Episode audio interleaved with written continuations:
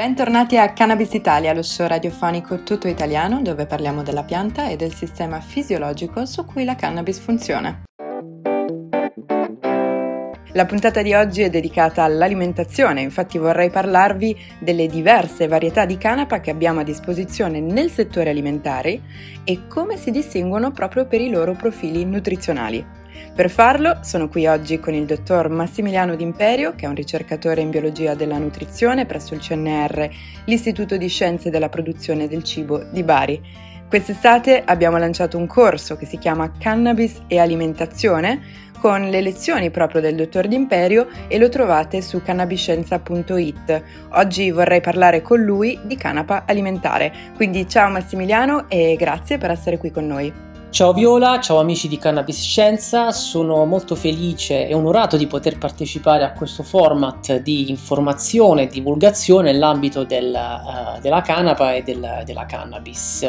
Ovviamente la prima domanda che mi sento di farti Massimiliano è chiederti se ci sono delle varietà, dei nomi di varietà che sono più adatte proprio per la produzione di semi. Ad oggi si conoscono differenti cultivar di piante di canapa, capaci di produrre differenti tipologie di semi, con caratteristiche chimico-nutrizionali abbastanza simili tra loro. I semi sappiamo che possono essere consumati in mille modi, come ad esempio un consumo crudo, tipo uno snack completamente naturale ed energetico, oppure come condimento di insalate o differenti tipologie di preparazioni culinarie. Ovviamente i semi possono essere trasformati e originare differenti tipologie di uh, prodotti alimentari come oli e farine, che a loro volta hanno delle caratteristiche chimico-nutrizionali particolarmente differenti tra loro. Per quel che riguarda invece la resa produttiva in termini di tonnellate di semi per ettaro di produzione, ovviamente ci sono varietà capaci di produrre più semi, come ad esempio la Futura 75 e la Ferina 32, capaci di produrre mediamente 0,7 tonnellate di semi per, per ettaro. Tuttavia la resa in termini produttivi, oltre che anche qualitativi, mi riferisco soprattutto al profilo nutrizionale, dipende da diversi fattori, come ad esempio l'ambiente di coltivazione, le metodiche, le tecniche tecniche di produzione, i calendari produttivi e quindi di conseguenza gli eventi atmosferici, la presenza o meno di stress biotici o abiotici. In effetti in quasi tutti gli studi riportati in letteratura, già semplicemente variando la densità di semina, la resa in termini di eh, tonnellate di semi ottenuto per ettaro di produzione varia tantissimo. In più anche la gestione della fertilizzazione e degli input idrici ne può modificare le rese produttive. Grazie Massimiliano, una risposta veramente molto molto completa e chiaramente come giustamente ci fai notare non è che si può dare una risposta univoca, poi ci sono veramente tanti fattori da valutare. Ora invece volevo continuare a farti una serie di domande, cioè comprendendo che da un punto di vista di biochimica esistono delle differenze tra i genotipi di canapa, di cannabis a bassi livelli di, di THC, da un punto di vista nutrizionale quali, quali sono le differenze principali che ci puoi raccontare? Le proprietà nutritive della canapa la rendono un alimento molto utile ricco di proteine vegetali e di aminoacidi essenziali, adatto a chiunque voglia seguire una dieta sana ed equilibrata. Ogni varietà di canapa presenta profili nutrizionali differenti e come accennato in precedenza sono tanti i fattori che possono modificare in positivo o in negativo la qualità nutrizionale di un prodotto. Dal punto di vista nutrizionale ci sono ad esempio delle varietà di canapa capaci di produrre dei semi con un ridotto contenuto di fitati, come ad esempio la carmagnola, ed altre, come la Futura 75 e la Ferina 32, capaci di produrre dei semi con elevati contenuti di fitati. Per chi non lo sapesse, i fitati sono dei fattori antinutrizionali capaci di ridurre l'assorbimento di elementi minerali come ferro e zinco, quindi nutrienti con un effetto benefico, nel tratto gastrointestinale. Per quel che riguarda la componente organica, ci direi invece a sottolineare l'elevato contenuto di tocoferoli e carotenoidi nei semi della varietà felina. Ovviamente della canapa non si consumano solo i semi. Negli ultimi, anni, negli ultimi anni, complice anche la produzione di canapa light a basso contenuto di THC, si sono affacciati sul mercato nuove tipologie di prodotti, come ad esempio eh, le foglie e le infiorescenze utilizzate per la produzione di bevande, insalate e microgreens. Tutti questi prodotti ovviamente presentano un profilo nutrizionale differente, come ad esempio le foglie di canapa di varietà carmagnola presentano un contenuto particolarmente elevato di calcio, ferro e zinco se paragonate alle comuni varietà di canapa presenti sul mercato. Tuttavia, quando si parla di nutrizione e profili nutrizionali, credo sia molto importante dare spazio anche ai phytochemicals. Queste molecole sono dei metaboliti secondari con differenti attività biologiche come ad esempio l'attività antiossidante e l'attività antinfiammatoria. Sono presenti in tutte le varietà di canepa questi phytochemicals e il contenuto può variare in relazione a diversi fattori ambientali, soprattutto presenza di stress biotici o abiotici possono portare ad un incremento del contenuto di composti bioattivi come ad esempio i polifenoli. Oggi quindi è possibile incrementare in alcuni casi anche modulare la qualità nutrizionale di un prodotto alimentare, tanto che si parla di tailored food crops, ossia alimenti calibrati per specifiche esigenze nutrizionali.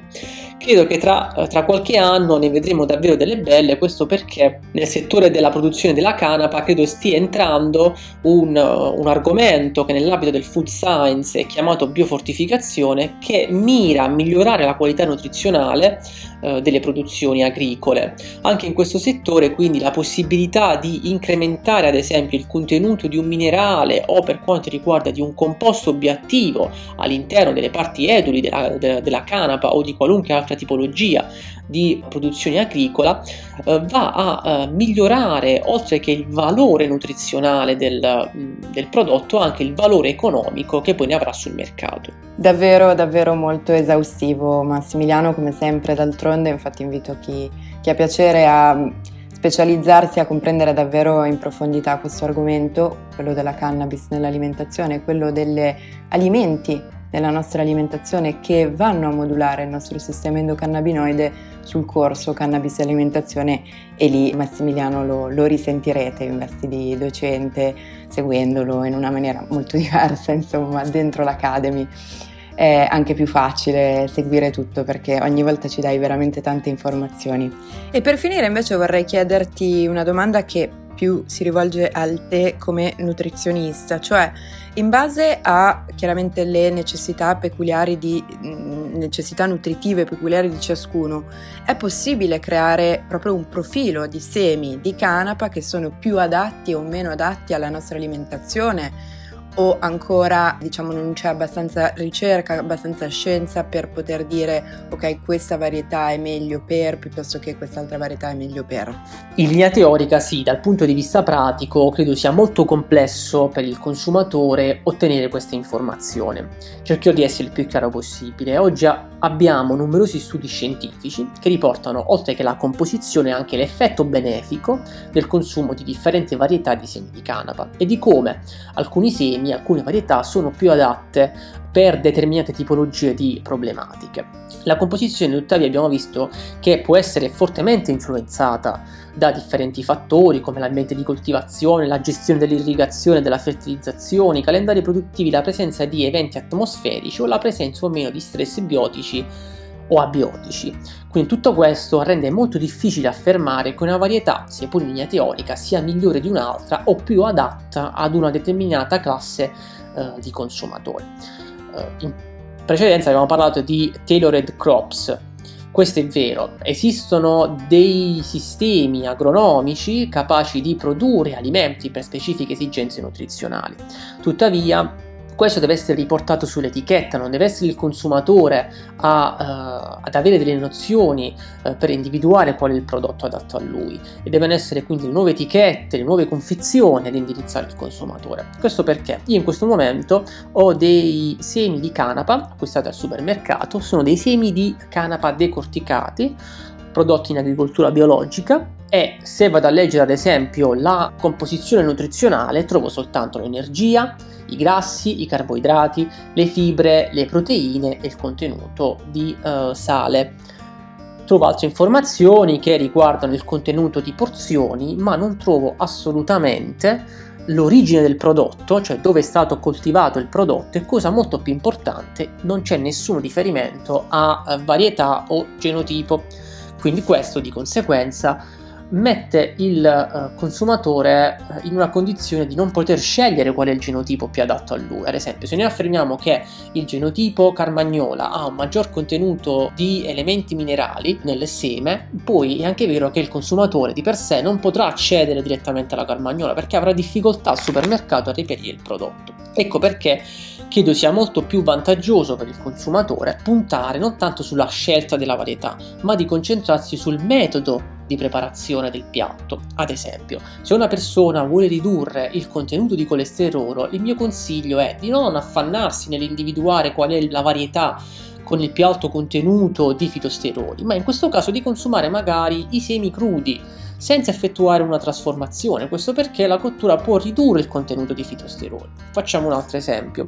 Se una persona vuole aumentare il contenuto di ferro e zinco mediante il consumo di semi di canapa, beh, in questo caso il mio consiglio magari è quello di non consumare i semi crudi, ma magari consumare i germogli di canapa o consumare eh, ad esempio una pizza prodotta con la farina di canapa. Questo perché il processo di germinazione o il processo di lievitazione portano ad una riduzione dei fitati che come abbiamo visto sono dei fattori antinutrizionali. Quindi il mio consiglio è di non concentrarsi troppo sulla varietà perché è molto difficile poi ottenere informazioni eh, a meno che non si sia un nutrizionista, ma anche in quel caso, credetemi, è molto molto complesso risalire alla, alla composizione nutrizionale di un prodotto, soprattutto quando si tratta di prodotti di nicchia. Ad esempio in Italia noi abbiamo uh, il CREA, che è un ente di ricerca che si occupa di alimentazione, ha un database molto ricco di alimenti in cui sono riportate le composizioni nutrizionali, però non uh, si fa riferimento ad esempio a prodotti a base di canapa. Questo perché sono dei prodotti di nicchia, magari fra qualche anno sicuramente saranno inseriti anche loro. Quindi se andate su Google e googlate crea elenco alimenti e composizione, vi vengono fuori tante informazioni, però è già difficile magari reperire un'informazione per quel che riguarda la canapa.